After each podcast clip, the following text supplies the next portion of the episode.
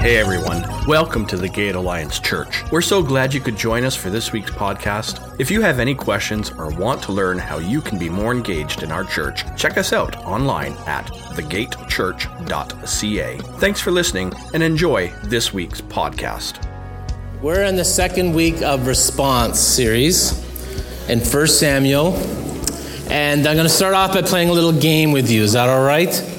Just a little trivia, a little test your knowledge. How many people like to read? Readers? Okay, so I'm going to count on you to answer these questions, okay? I'm going to give you uh, the first line of very popular books, and you tell me which book it is. Okay? Not as hard as you think. I'll give you a very easy one to start off, okay? There's a hint in the, in the. You don't know about me without you have read a book by the name of The Adventures of Tom Sawyer. Who said that? All right. Right now. Okay, are you really? Yeah. So Kim, give her five bucks. She deserves that. You're reading that right now? Good for you, Wendy. All right, the next one is a classic novel, okay? Again, it's easier. You should get this. Nope. Take five dollars from her. it was the best of times, it was the worst of times. Pardon me? It's Dickens, but what's book? That's right, Tale of Two Cities. If you ever watched Cheers, you know that one because Frasier's trying to read Norm and uh, Cliff that and get them culture. He says the best of times are the worst of times, and they're going, hold on, which one was it? they couldn't get it. All right, this is for kids. We don't have a lot of kids here, but if you were a kid, if you have kids, you might get this one. First of all, let me get something straight. This is a journal, not a diary. That's right. How come you knew that one, David? All right, let's try another one for kids, okay? This will be a little more difficult, but you know the story. The first line of the book is this Where's Papa going with the axe, that axe? No, that's a good, that's a good, that's a good guess. I would could. That's right. Who said that? Keith, you got that one? That's right. Charlotte's Web. Here's another one. This one, ah, there's a hint in it. It's a classic novel, okay? They call me Ishmael. Some years ago, never mind how long precisely, having little or no money in my purse and nothing particular to interest me on shore, I thought I would sail about a little and see the watery part of the world. Right, April? And you knew that one too, David? Moby, that's a big book, isn't it? I haven't read that one. Yeah. Moby Dick. One more. This is for the kids. I, this is one of my favorite books growing up. First line. The sun did not shine, it was too wet to play, so we sat in the house all that cold, cold, wet day. How do you guys know that? You guys are amazing. Kim, how did you know that? Cat in the Hat. One more, okay? Classic, all you know, read this book. There was a man named Elkanah. April, you win the. Carl, take her out for lunch today, will you? You'll do that. Somewhere good. No McDonald's this time. By the way, thanks for the smoked tea. Carl gave you some smoked tea this week. I had that last night. It was so good. Everybody had smoked tea before? You can buy it in Niagara on the Lake. I, he said he was going to get it for me. He did. And I sat there and just felt, this is great. I like it. I like smoked cheese and smoked meat. He goes, you might like smoked tea. And I do. Thanks, Carl and April, for giving that to me. This, this, is, this is actually the beginning of 1 Samuel, the very first line we read. There was a man named Elkanah who lived in Ramah in the region of Zuph in the hill country of Ephraim. He was the son of Jeroham, son of Elihu, son of Tohu, son of Zuph of Ephraim. Uh, wow. This one makes you want to turn the next page, doesn't it? they don't grab your attention like some of those other ones. It was the best of times, it was the worst of times. But we find here the names of people and places we've never heard of. People in places that are quite obscure to you and I today. And I have some news for you. They were also obscure to the people back in 1 Samuel's day. They had no idea who Elkanah was. Um, who is this guy? And they say he's from where? Ramah, that place. Who, what good comes out of Ramah? That's just, isn't that way far off place in the hill country we never hear about or no one ever wants to go to? And, and you know, who's this guy? And why, why are we talking about him coming from this place that we don't really care about? Well, what value would he have? We are in our second week of response series. We're looking at 1 Samuel chapter 1, 7. Last week we talked about kind of an introduction foundation, but I follow. And we saw how Samuel, uh, as a young boy, assisted Eli. He was, he was humble, he was learning, and God called him in that to become a leader. And today we're beginning 1 Samuel, Samuel chapter 1, and we're focusing on the terms of my value.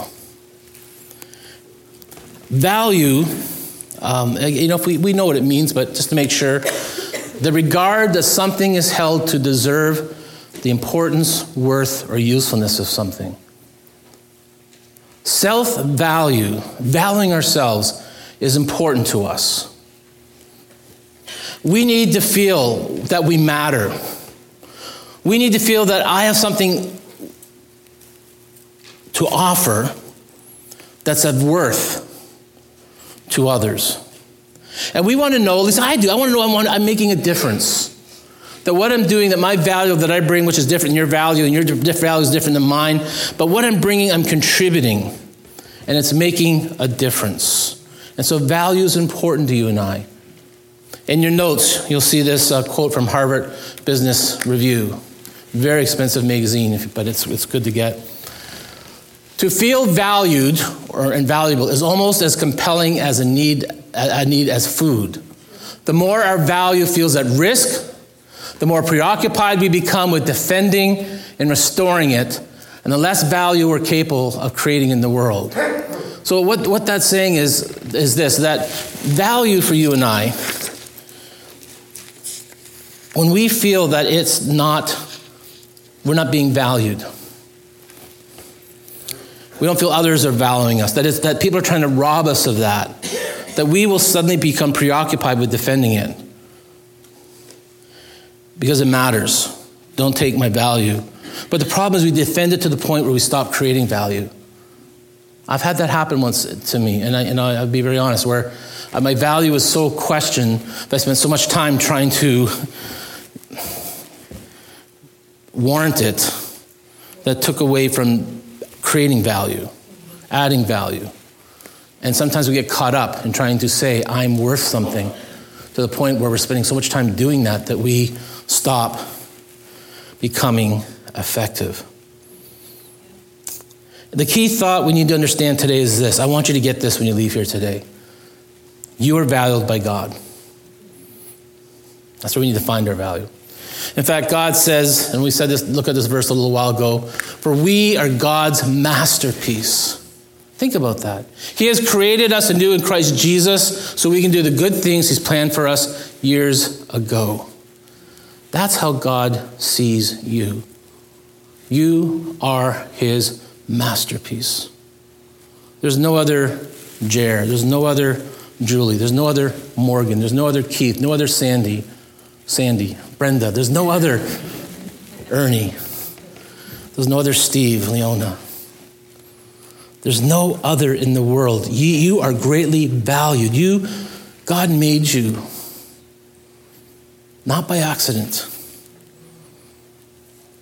but knew. He, he knew you would be here and have plans for you to do great and do good things. Knowing and believe that value is key in being effective to your work is so important. It's so important that we understand that we are God's masterpiece, that we may not see ourselves that way, we, others may not see ourselves, ourselves that way, but when we start beginning understanding how God sees us,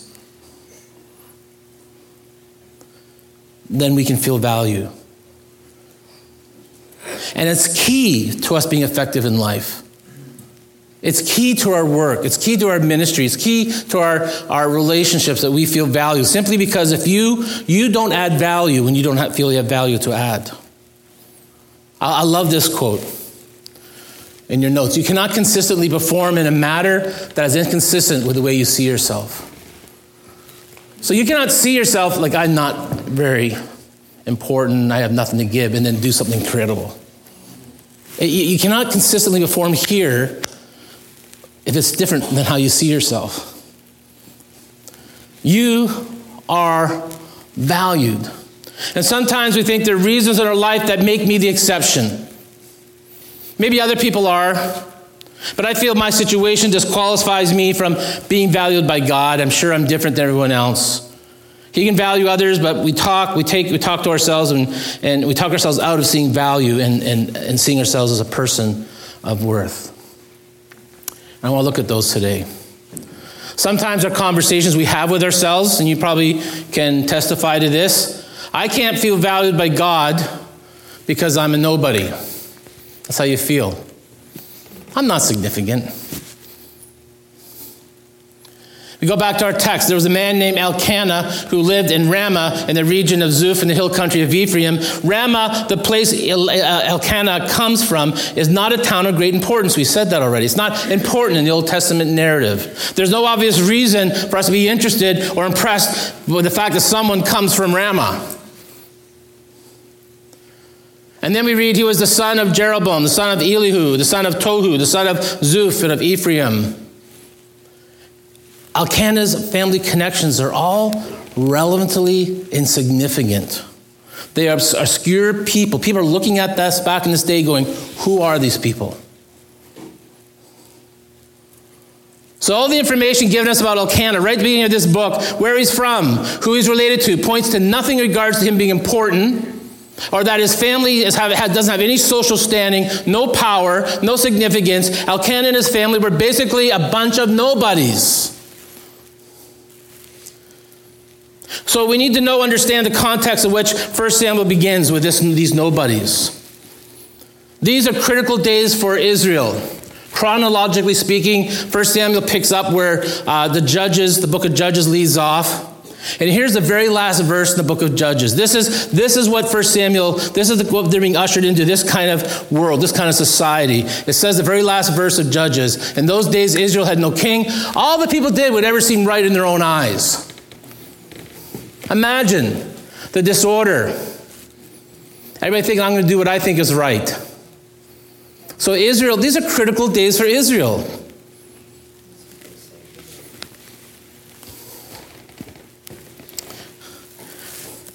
So, why, in these critical days of what sounds like anarchy, why are we being introduced to this insignificant man? You would think God would have this book beginning with some dynamic direction or, or rousing revelation with some super solution addressing Israel's needs that they find themselves in. But instead, he begins the book with this obscure, unimportant man from an unsecure, obscure, unimportant place. What's God's purpose? What is he trying to do? What is their importance? Well, here it is. Their importance lies in their unimportance. And that is a hint to kind of the part of the theme we're going to see develop in the course of 1 Samuel. The solutions to Israel's leadership crisis will not be found in the expected places. We do not begin the story with a prominent and powerful somebody of Israel, but rather an unknown man from an unknown place with an unknown wife named Hannah. And this unknown Elkanah and, and his wife Hannah and this unknown land will be the people God uses to change Israel. These obscure, obscure, unimportant people. And you know what's good about that? That qualifies you and I to be used by God. The obscurity of Elkanah is a starting point for this book because God often begins to accomplish the spectacular in the world by using nobodies like us. Think about it. In our Bible reading this morning from 1 Corinthians, Peter read how God chooses the powerless. He chooses the despised. He doesn't use the ones who the world would use and think are wise and, and could, could change. We read this morning, Pete read for us this. It says, He chose what the world looks down on and despises and think, thinks is nothing, a nobody, in order to destroy what the world thinks is important. Do you feel insignificant? Do you feel like you're a nobody? Then you are in great company because God loves using nobodies to impact the world. You're here for a reason. You are his masterpiece. The other, we have a conversation saying, "Well, I'm a nobody," and we also we also can say this to ourselves: "I can't be valued because God by God because I have a past." Our enemy, the devil, will try to defeat you from being feeling value today because of the sins you committed in your past. He will try to cause you to look back in defeat instead of looking forward in the victory we can have through Jesus. I love talking about Apostle Paul because we know, we know this before he became the most powerful preacher, missionary, theologian that we know. He was the most powerful persecutor of the church. He was busy persecuting Christians. And if anyone would have a past that would disqualify them from being used by God, it's Paul. It would be like, you know, and yet Paul, through the forgiveness and the grace of Christ, became this most effective minister and missionary of the good news. So we have no right to say, no, God, I, I have a past, you cannot use me. If he can use Paul, he can use you. See, God's forgiveness and grace is that strong. His, he told Paul once, My grace is sufficient. It's more sufficient for you.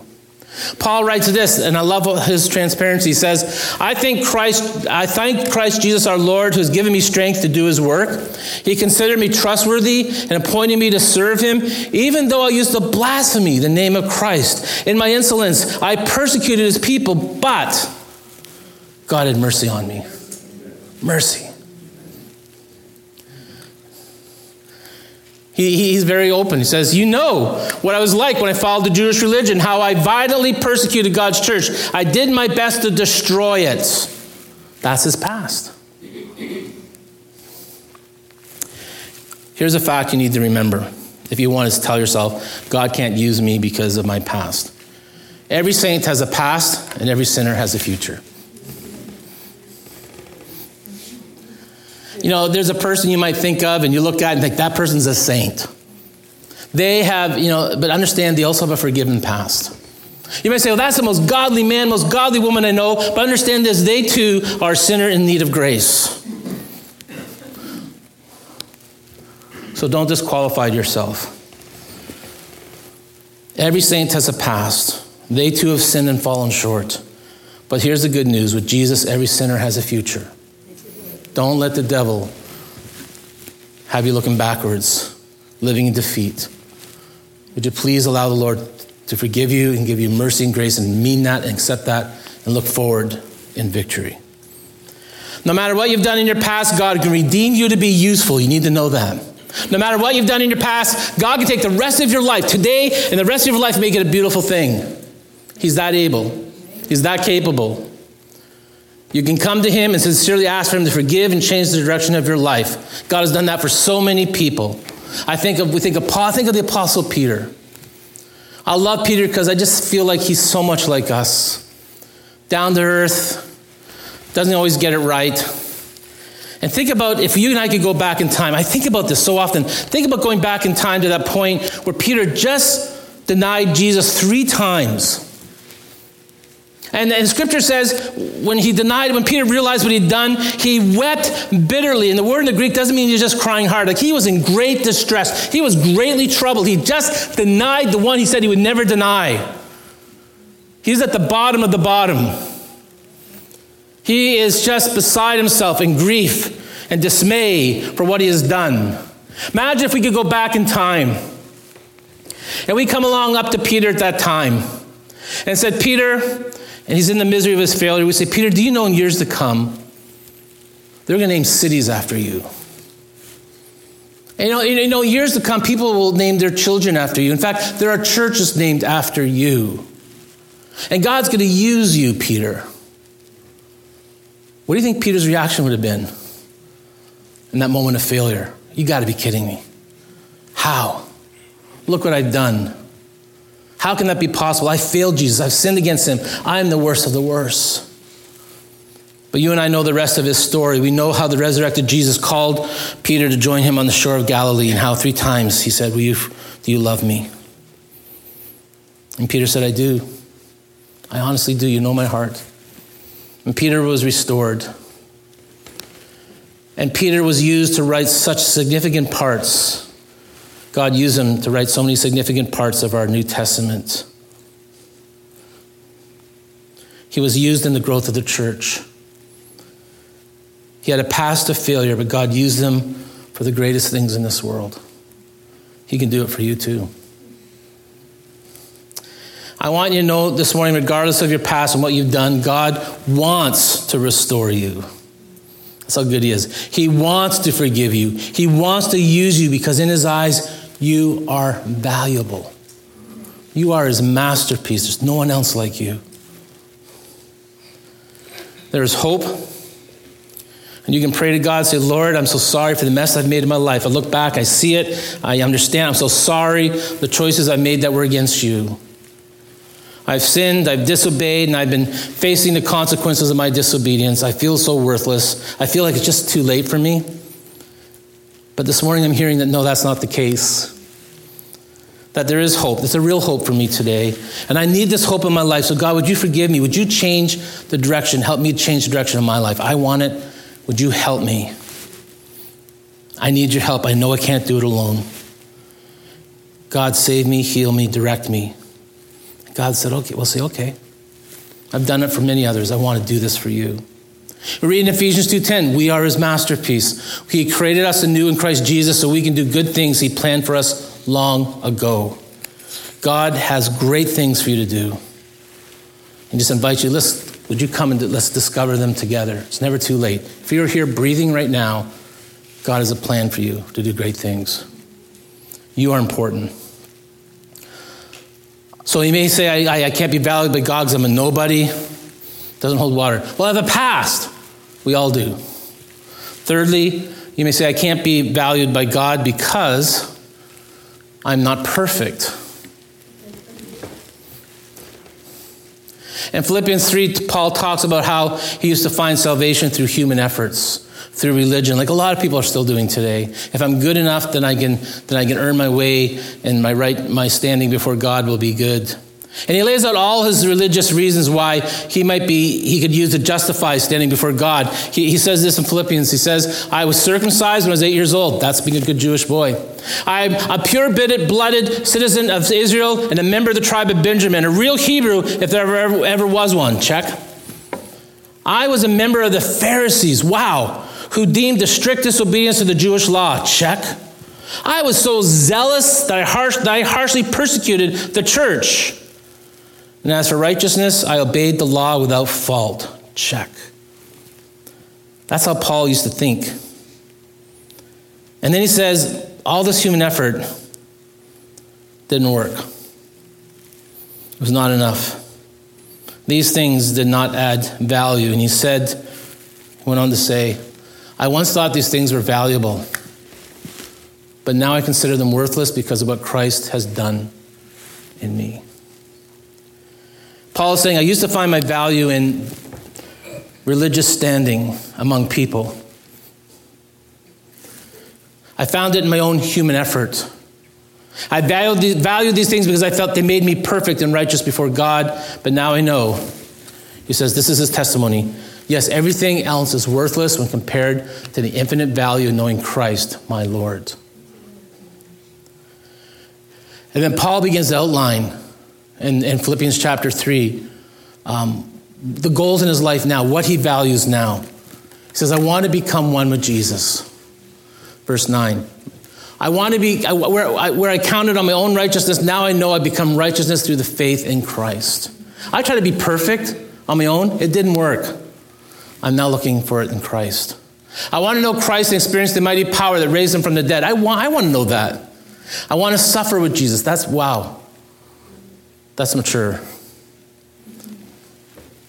And then Paul concludes this. He says, even though I say these things, I don't mean that I've already achieved these things or that I have already reached perfection, but I press on to possess that perfection for which Christ Jesus first possessed for me.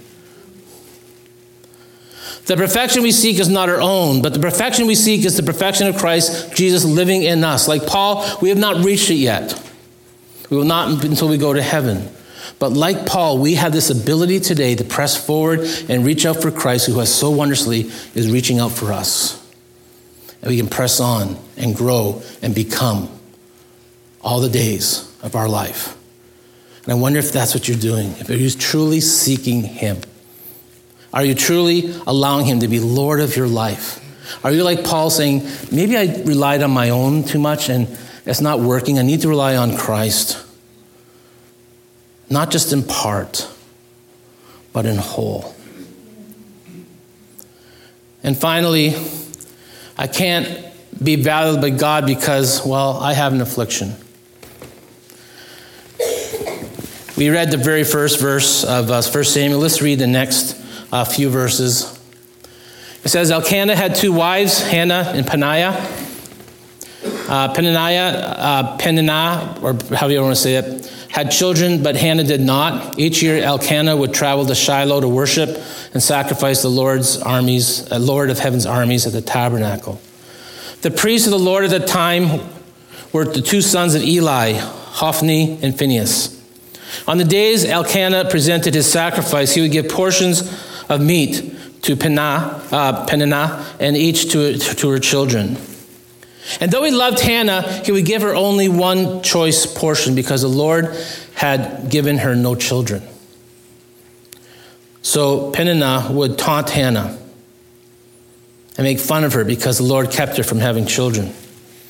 Year after year, hear that, year after year, it was the same.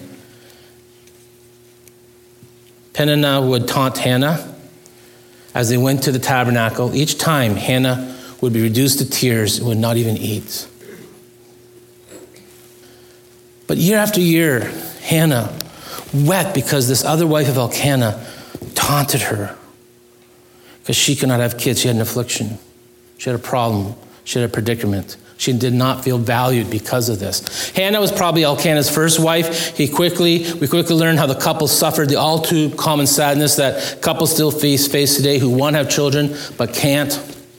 And Hannah would have felt the brunt, the brunt of this pain because for a woman to be barren was a shameful, humiliating status, stigma, that and back then. Let alone the personal suffering she'd have to endure.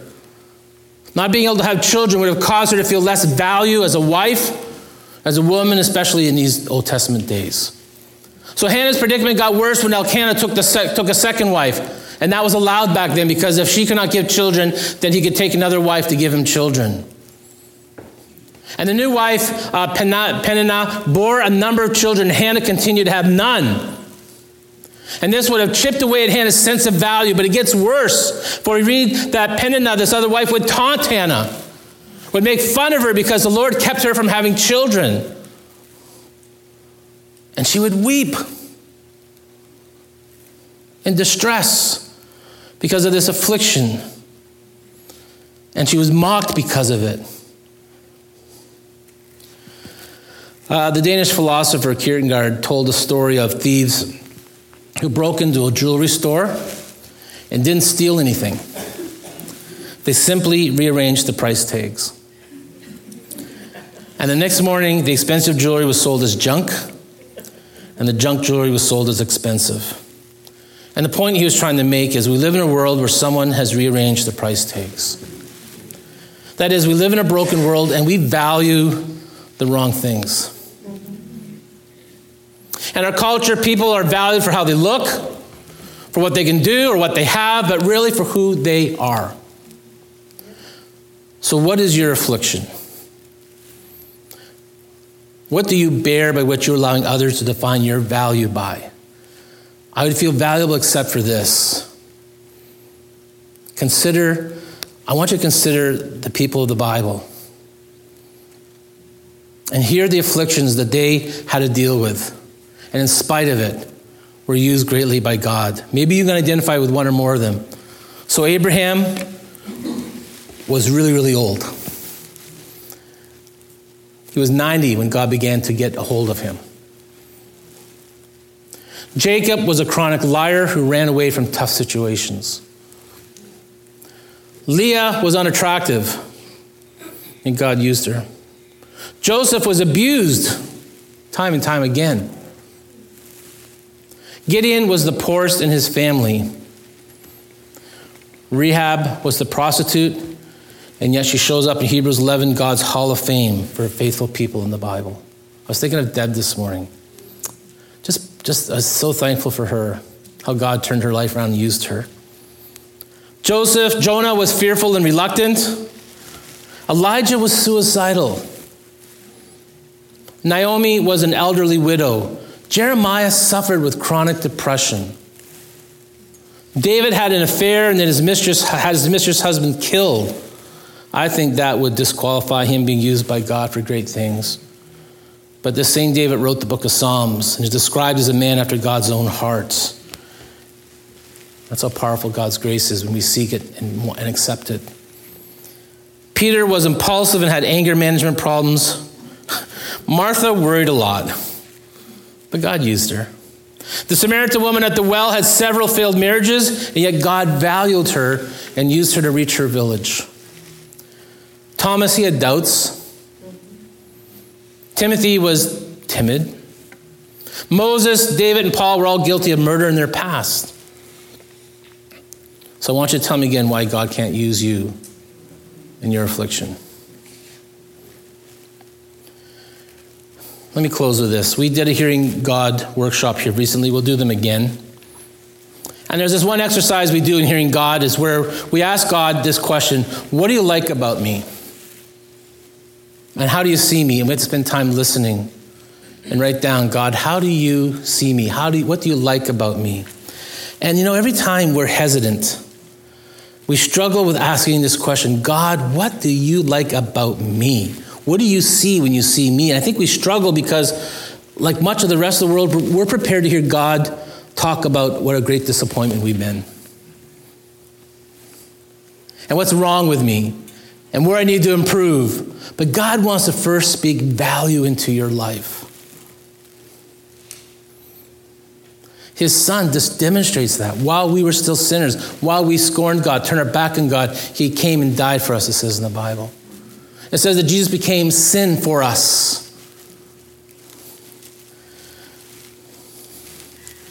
You remember? I remember in grade two singing this song. We used to sing Sunday school songs in grade two, still back when I was that, that young. Um, God sees a little sparrow fall. God sees a little sparrow fall. And in the Bible, God says this What is the price of two sparrows? One copper coin. They're not very significant. But not a single insignificant sparrow can fall to the ground without your father knowing it. And the very hairs in your head are all numbered. So don't be afraid. You are more valuable to God than a whole flock of sparrows. And I wonder if you believe him. It, it is my um, practice in the morning to come and pray over the chairs where you're sitting. And I was walking through this morning praying, saying, God, just help to get this message across that, that we are valued by you and, and that we need to accept that value. And God stopped me in one place in the sanctuary today and said this to me. He said, The reason that there's some who are not feeling valued is because they're not living in accordance to how I see them. That's what he said. And I heard that. They're not accepting their own evaluation. I'm sorry, they are accepting their own evaluation or accepting what others say, think, but they need to accept how I see them and live in accordance to that. Don't live to what you think and what others think. You, you, you live to what God, how God sees you. We need to adhere to that. We need to rise to that. You are His masterpiece. And He says, I value this. Don't cheapen it. Don't cheapen it. Listen to me, look to me, understand how I see you and love you, and live accordingly. You are valued. Let's pray together. Father, we look at this beginning of the book. We see Elkanah, insignificant. We see Hannah, who had afflictions. We know that you use so many imperfect people with a past in the Bible. I don't know how God would ever come to you and say, I can't be used by you. I pray, God, that we would not allow the enemy to convince us that we're the exception when you say, I love you. You are my child. I am your father. I want to give you hope. I want to give you plans. I want, God, you are my masterpiece. Lord, if we ignore that, what are we saying? And so, God, maybe today we need to surrender before you and humble ourselves before you and say, God, I'm ready to receive this truth that I'm great in your eyes, I'm valued in, in your eyes, that you did not die on the cross in vain. You died for something that you valued so much, and that is me and you. That's us. Lord, help us to live according to that. Find us to be faithful in seeing ourselves as you see us, God, so we can accomplish much in your kingdom work. In Jesus' name, amen. Thanks for listening to today's podcast. We make these messages available to give you a window into our church, but also an open gate for you to join in with our community. Our Sunday service is at 10 a.m., and we look forward to seeing you soon. And know that there is a place for you at the gate. Please remember to visit thegatechurch.ca for more information about our church.